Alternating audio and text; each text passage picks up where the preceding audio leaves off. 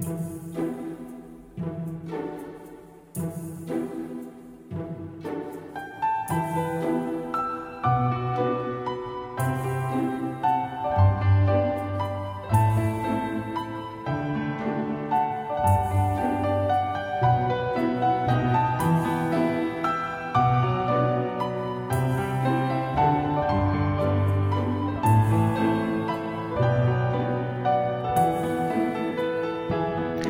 嗨，皆さんこんにちは、マスです。啊，然后今已经到冬天了嘛，啊，我感觉啊，前几个月的时候，也不是前几个月，就是上个月的时候，前几天的时候啊，我还常常在想，啊，入冬失败这个事情，就经常哎冷了一阵，突然就回暖了，我觉得哇，第 N 次入冬失败，直到前几天，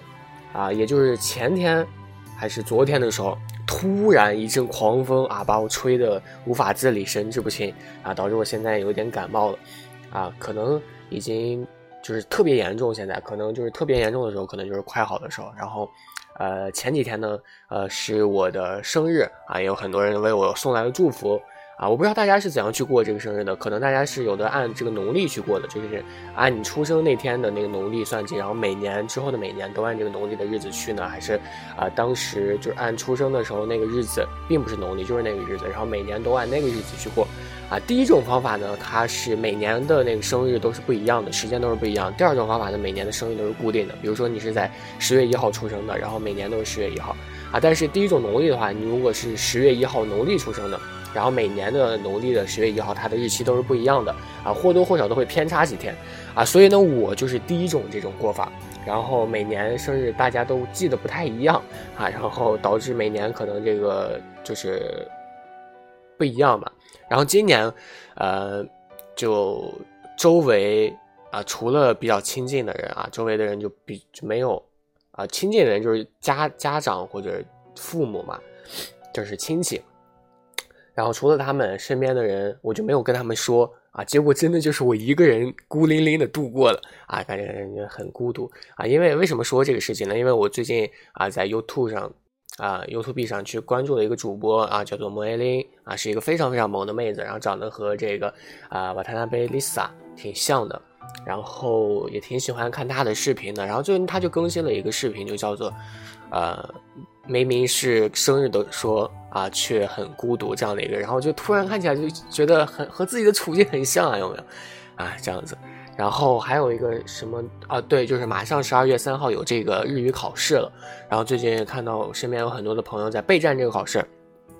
其实我个人认为啊，他不是十二月三号不是也考雅思嘛？啊，因为最近有人发了这条微博之后，不是微博发了这个动态之后。啊，朋友圈发了这个动态之后，然后他们就说：“哎，你也考雅思啊？”这样其实是个误会，我才知道十二月三号也是有这个雅思考试的，所以马上不到一周的时间了啊，希望大家能够啊，也就是一周的时间啊，今天是周日嘛，然后希望大家能够考出一个好成绩。其实我个人认为啊，这个日语考试其实是比雅思简单的，因为日语的这个能力考试呢，它全部都是选择题啊，对于咱们中国人这个考试大王来说呢，可能蒙一些题还是有一些准确率的。但是这个雅思考试呢，它可能就很难了，有什么填空题啊、翻译题啊，有没有填空我不知道，可能有翻译题啊，可能有这个写作题啊，对不对？然后感觉挺难的啊，希望大家能够抓紧时间去复习啊，临时抱佛脚七天的啊，绝对大家能够报够一些啊点了啊。今天要给大家说的呢是这个，呃，有主题呢是日本人对于中国人有什么误解啊？我不知道大家有没有看过一些啊日剧。啊，因为最近网上流传了一个照片，这个照片呢是一个韩国的剧吧，韩剧啊，里面就，呃，就是很很早的一部韩剧，就是他有一个对话，就是一个男的，一个女的在在桌上吃着这个韩就是菜家常菜啊，可能是一些什么泡菜吧，啊，玩笑，然后他们就说一个男的就说我们家的我们国家的料理还真是多样化，虽然中国有很多料理，可是大部分都是炒的或炸的。啊，这样的一个啊，体现出了他这个韩剧这个编导的所成的浓浓的这个宇宙观啊，我们这个全世界的料理都是我们韩国人发明的。然后啊，这组截图理所当然的就受到了咱们天朝的网友们的热批啊，纷纷表示就是说你们韩韩国人是不是没有吃过我们的中国料理？之后呢啊，就惊讶的发现啊，就是这些人啊，这些网友，咱们天朝的人去震惊其实是理所当然嘛。结果发现比中国人啊，就是震惊人震惊的第一人是中国人没有问题吧？然后第二人竟然发现是日本人，就让人很多人就不得不感叹，就是说日本人对于这个中华料理真的是爱的深沉。因为大家看日剧的时候，经常会发现很多人啊，很多的这个番组。他都会有这个中华料理的出现，这然后有的时候他端上这个中华料理之后，很多弹幕就刷，就是你们是不是对中国料理有什么误解，或者说你们是不是对中国人有什么误解？就这种东西，相信大家都看过啊，就是很多很多的。然后就是最近有一个。呃，知名的名厨啊，他烹饪出来的一道菜，说这是中华料理啊，叫做番茄炒鸡蛋啊。这个番茄炒鸡蛋呢，在咱们天朝相信是一个非常非常最简单的一个料理，很多人第一道菜学的就是番茄炒鸡蛋啊，也是最简单。然后看到这个他发出来的时候，就哎，这是番茄炒鸡蛋吗？我们怎么从没见过这种这种样子的番茄炒鸡蛋？有各种汤水，还有各种的绿色的东西。大家印象当中的番茄炒鸡蛋可能就是黄红相间嘛，然后它还有绿色的东西。啊，然后就很奇怪，啊，然后其实这就和咱们天朝也有很多的这个日式料理，然后日本人有的来了之后，我不知道大家最近在微博上看了一个图片没有？啊，叫做这个呃蟹肉棒，有个蟹肉棒，然后底下那个日文翻译不知道是机翻还是怎么故意翻出来的，就底下发出了卡尼，呃，就后面那个词不能说啊，就是它本来是蟹肉啊做成了棒，它翻成了蟹。然后后面那两个字，然后就很多的这个这个，然后这个网友呢，日本网友就在推特上就发了，啊，就是我好像来了一个很不得了的一个日料店，所以就是啊，这种文化呢，可能很多开餐厅的或者说真正的一些懂不懂的这些人，他去开这个餐厅的时候，就可能会瞎翻译啊，有的人不懂日语啊，所以很多人就是拜托这家日料店以后请一个会日语的人来编这个菜单。啊，所以呢，今天就和大家探讨一下这个中华料理，它到底是不是中国菜呢？还有就是日本人对于中国人，他究竟有什么样的一个误解？啊，日本人眼中的中国人，他究竟是什么样子的？啊，首先呢，啊，咱们在岛国呢，咱们天朝的菜呢，被亲切的称称为中华料理啊，因为有一个，呃，这个大家都看过这个《中华小当家》嘛，对不对？这个动漫。然后这个日本的这个维基百科上呢，它是这么写的啊，中华料理是在中国吃到的。或者用其调味料技术所制作的料理啊，他注意他用了“料理”这两个字，说明它本质还是有日本的啊，它本地这个食材的一个特性的啊。然后他后面继续写，在中国根据地域、食材、调味与烹饪方法的不同，存在着很大的差异啊。在包括日本内的世界各国，它都广泛着普及着啊。虽然说它不断的被本土化啊，这样的一个意思啊，但是现如今呢啊，现如今啊。它其实还是被广大日本人民所热爱着的！虽然说他对于他咱们中国菜有很多的一个误解吧，但是他最早可以追溯到这个清末年间啊。当时呢，这个油哈妈啊，成为了被迫开国的日本与其他国家交往的一个重要的一个口岸啊。一些西洋人以及中国人在此呢就去居住啊，然后中国人啊最多的人。啊，在日本居住最多的人当时就是广东人啊，于是呢就形成著名的这个横滨中华街啊这样的一个地方，现在也很出名啊，日本的三大中华街啊，所以呢广式料理也就成为了中华料理的一个代表吧。当时啊，大家都知道广式料理它的这个可能口味是怎样子的，大家都知道啊，我不知道，可能是有些甜吧，啊，因为我不太记这些东西，我印象深处最深的就是，呃辣啊，其他就记不住了，啊。然后说到这个日本料理，它这个这个记啊，它还有一个记啊，它最重要的里程碑呢，就是不得不提到这个来来轩了。来来轩，来来 K，啊，这家店啊，这家店呢，它不仅仅是日本拉面店的一个原点啊，同时呢，它的这个古老程度，甚至可以称得上是日本第一家平民中华料理店啊。大家都知道这个拉面为什么本来咱们可能天朝印象深处是拉面。一直是咱们天朝人都在吃啊，为什么这个拉面就成为了日本人的一个代名词呢？所以啊，接下来大家仔细听啊，就是因为这个来来轩这家店啊，成为了日本人的一个非常非常重要的一个代名词。然后这个一九一零年的时候呢，由初代老板啊，这个老板叫做尾崎冠一，他在这个横滨中华街呢，招募了十二名广东人啊，在这个浅草开启了这家料理店，啊，与当时呢其他的中华料理店不同啊，这家店呢主要就是走的平民路线，并且呢首次在店内提供了这个拉面以及馄饨还有这个烧麦这些食物啊。然后他独创的这个中华日式料理呢，啊，叫做天津饭啊，天津饭大家都比较熟悉吧？为什么《龙珠》里面有一个角色叫天津饭呢？就是啊，当时致敬了这个中华料理，啊，然后成为了当时之后的日本中华料理的一道非常非常有名的一道名菜，啊，其实说到日本中华料理界的这个里程碑呢，他就不得不提到另一个重要的人物了，这个人呢就。呃，是一个料理之父啊！这个料理之父呢，他是这个料理名呢，大家可以都可以想到，就是现在啊，日本人提到中国料理想到的第一个菜啊，就是这个菜啊，大家可以猜一下，没错啊，就是这个麻婆豆腐啊。这个麻婆豆腐之父呢，他叫做陈建民啊，陈建民。这个陈建民呢，确实是一个中国人啊，他在一九一九年啊，出生在这个四川省。然后呢，在国内呢，就作为这个厨师啊，名厨，在各地的川菜馆去工作啊。其中呢，过程啊，先先不说啊。然后在五二年的时候，当时在这个香港当厨师的这个陈建民啊，在朋友的邀请之下来到了日本，然后将这个川菜呢带入了日本。在五二年的时候，然后陈建民呢，除了当时在这个日本创立了自己的饭店，叫做四川饭店啊，很接地气，有没有？然后同时呢，还是就是在日本活跃。非常活跃，在各种综艺节目中都有他的身影出现，然后将这个川菜的魅力呢传递给了当时的日本民众。啊，口好渴。啊，刚刚喝了一口水，啊，经过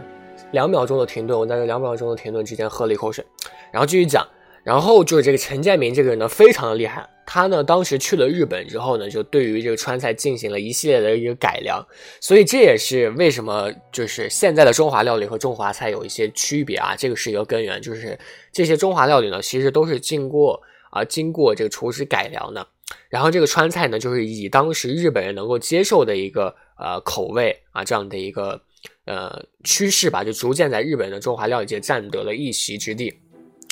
然后大家熟悉的这个担担面，还有麻婆豆腐啊，这些川菜呢，也是成为了日本人眼中的一些中华料理的代表，啊，然后如果你在日本吃到这个担担面之后呢，会发现就是和真正的这个四川或者说其他的一些地方吃到这个担担面啊，担担面很辣嘛，对不对？就各种各种的，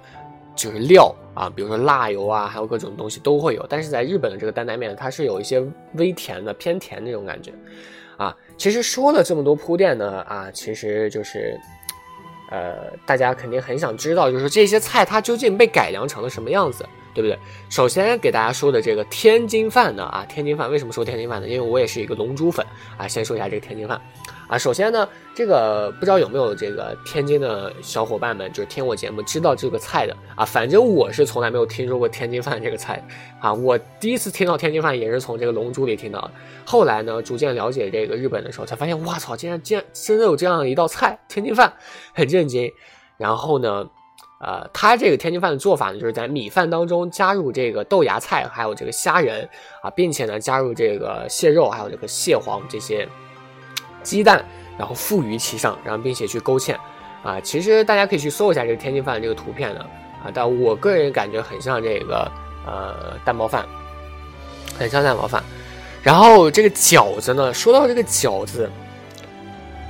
饺子也是这个龙珠里的一个角色，是这个天津饭的师弟，所以大家就想到了，为什么这个当时看龙珠时，为什么这个人叫饺子？哎，你你为什么没去想为什么这个人叫天津饭呢？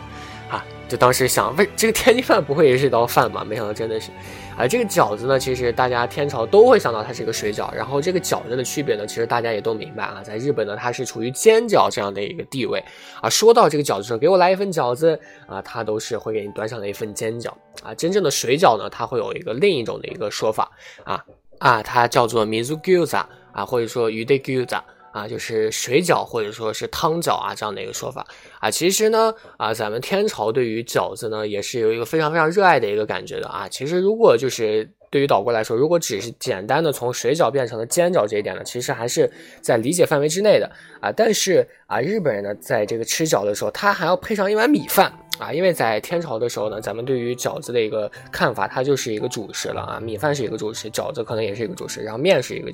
是一个主食，这个。饺子呢，它因为是用面食去制作的，所以也理所当然的成为了一个主食啊。然后，但是在这个岛国呢，他吃这个饺子的时候，他还要配碗米饭啊，他就是把这个饺子当成了一个菜啊，所以这还是一个比较奇特的一个部分。然后第三个呢是这个麻婆豆腐啊，这个麻婆豆腐呢其实就是一个非常非常经典的一个菜啊，因为一直以口味清淡著称，这个日本人呢，他为什么能够接受这个非常非常辣又麻的这个豆腐呢？啊，就是因为它改良了啊，很简单，就是这个麻婆豆腐它不辣啊。当初呢，因为为了迎合日本人这个口味呢，这个陈师傅呢也是把这个辣味减轻了，变成了这个偏甜的这样的一个口味啊。说它不辣呢，它是假的，它还是有一点辣的啊。但是呢，它还是有一些就是啊这样的一个啊甜味儿这样的一个麻婆豆腐。所以如果大家在日本呢吃到这个麻婆豆腐，点了一份麻婆豆腐，发现这个麻婆豆腐并不辣啊，你不要怀疑自己吃到了个假菜，它真正的就是正宗的日本的啊中华料理这样子。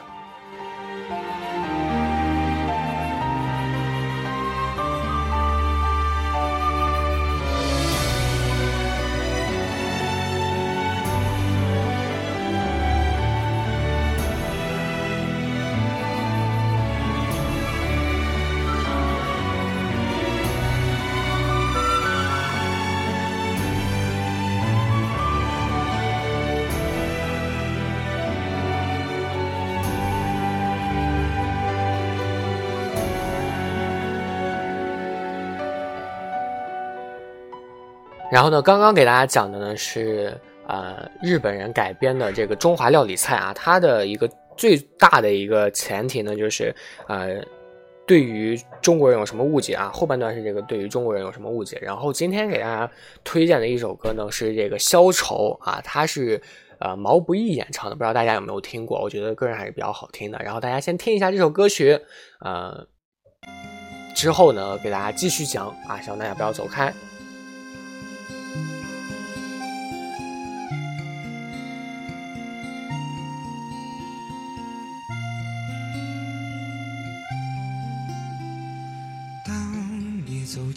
这欢乐场，背上所有的梦与想，各色的脸上，各色的妆，没人记得你的模样。三巡酒过，你在角落，固执的唱着苦涩的歌，听它在喧嚣里被淹没。酒杯，对自己说：一杯敬朝阳，一杯敬月光，唤醒我的向往，温柔了寒窗。于是可以不回头的逆风飞翔，不怕心头有雨，眼底有霜。一杯敬故乡，一杯敬远方，守着我的善良，催着我成长。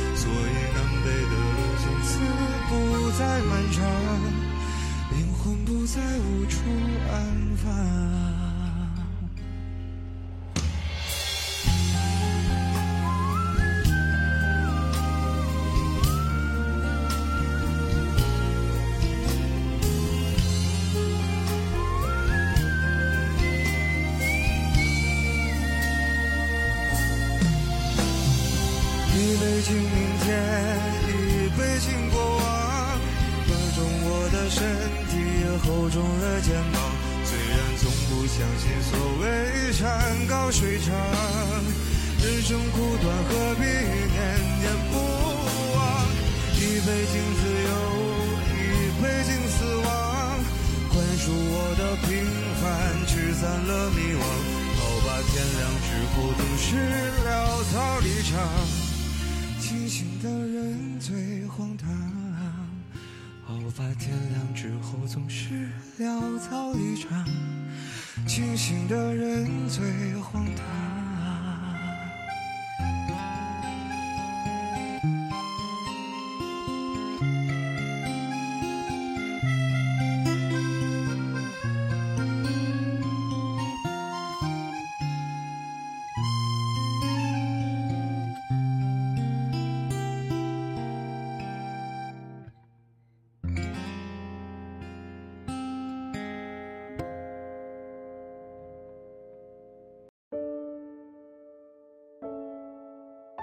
好，然后刚刚呢就是《消愁》这首歌啊，接下来后半段呢，我们来给大家讲一下这个日本人眼中的中国人他究竟是怎样子啊？这个呃，接下来的说法呢，个人都是我自己个人的一个观点啊，并不代表所有人都是这样想的，真正是怎样子的？我觉得呢，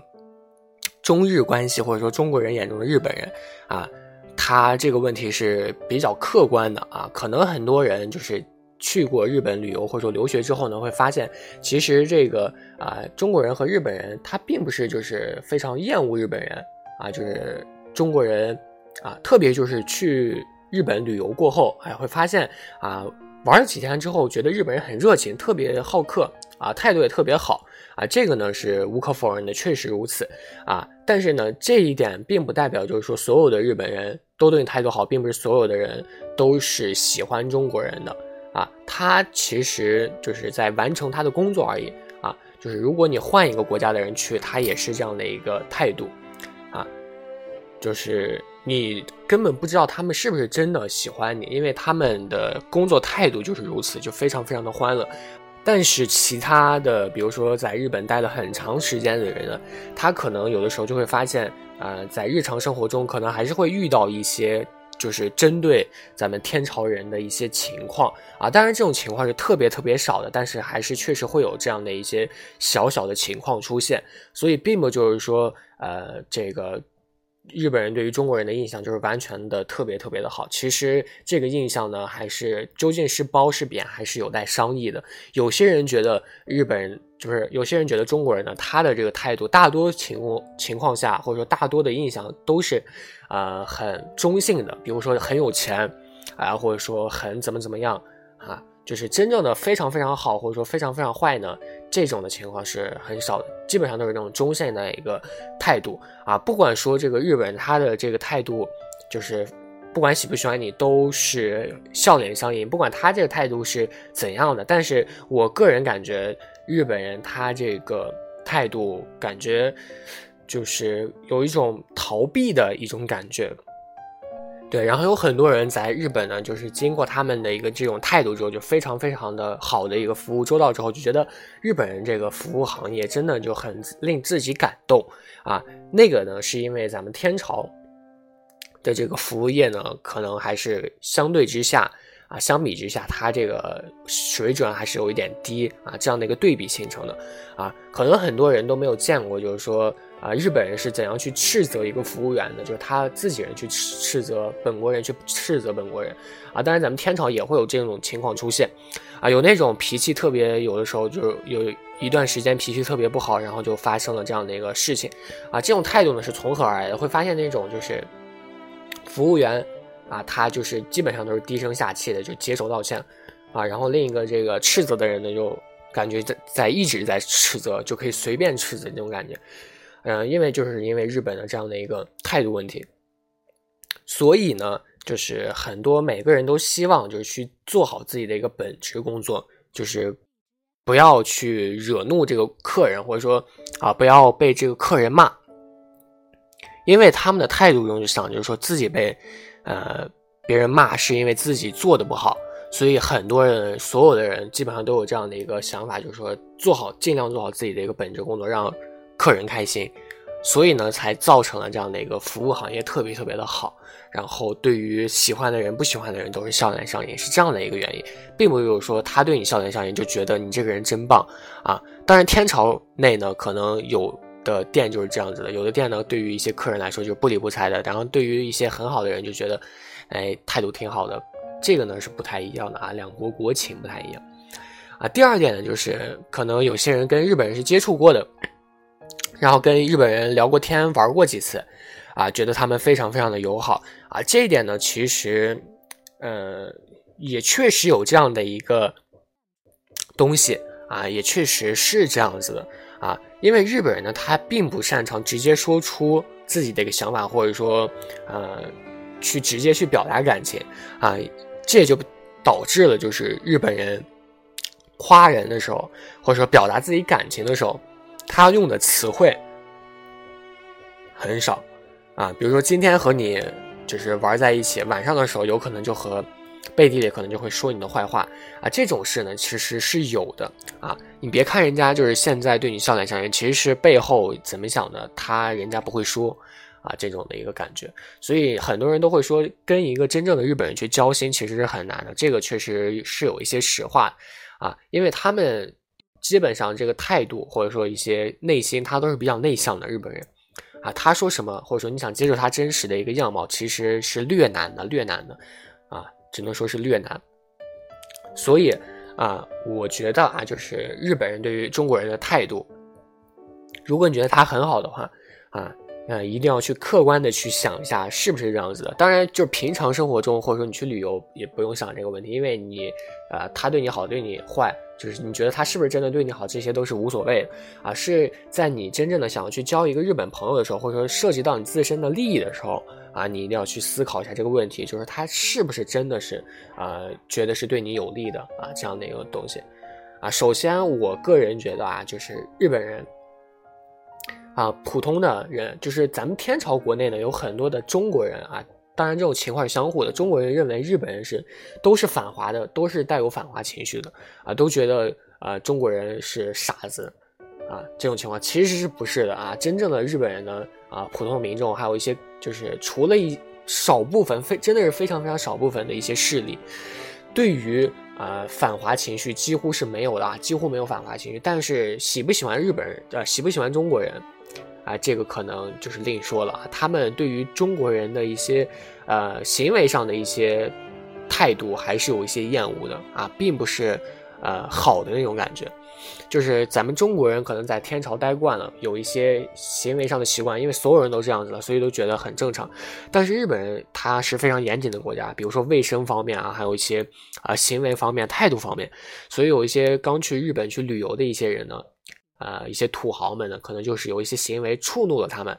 啊，感觉就是变成了这样子。所以说，呃，咱们为什么就是会被一些日本人讨厌呢？就是因为自己。可能把自己的名声给诋毁了啊！你做好的话，自然肯定会没有人说你，啊，毁名声的同时，你可能还会上了一些一些论坛上啊，或有一些呃一些社交软件上，然后人家会讨论你啊，所以这些东西呢，可能都是因为咱们天朝的自己的一些食品安全啊，比如说什么爆买啊，还有一些什么兴奋剂啊，这些坏的新闻传到了那里，所以给咱们的一些印象就变坏了。对，嗯。就是，但是呢，就是不喜欢，并不代表讨厌啊。所以说啊，并不是说日本人就不爱跟咱们接触，而是啊，或者说不爱跟咱们说话啊。其实并不是这样子的啊。我更倾向于就是说这种的一个态度呢，是因为一些环境的不同，或者说是一些文化的一些差异啊。日本人呢，不是不是中国人呢，都说有一个古话说的好，就是一个呃老鼠屎坏了一锅汤啊。理解这句话是非常非常好理解的。啊，其实这句话呢，可以非常非常的好的套用在日本人对于中国人态度的这样的一个方面上，就很多呃呃，你做再多好的事情，也不及一个坏事来得快啊。什么什么，就是好事不出门，坏事传千里，这种话非常非常的多啊。因为这个舆论的一个东西存在呢，所以也感觉就是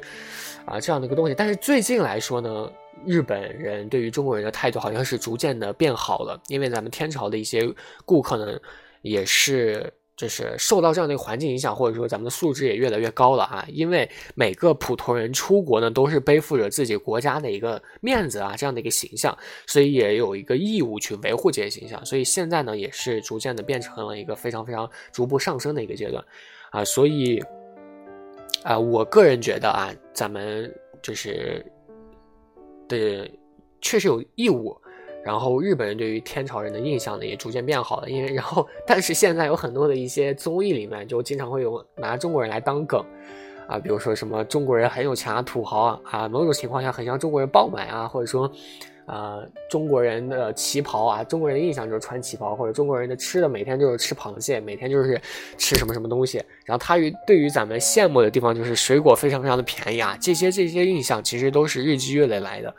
啊，然后如果大家想改变这些印象的话呢，也是需要咱们国家自己去努力啊，提升了自己的国家的一个啊实力之后，或者说一个形象之后呢，才能在他们别人面前啊逐渐改变这样的一个好的印象。其实改变啊使坏印象变好呢，也并不是一个非常非常难的过程，只不过需要日积月累。嗯嗯。然后今天的漫谈日本呢就到这里了啊！我是川，如果你喜欢我的节目的话呢，请点击一下订阅或者说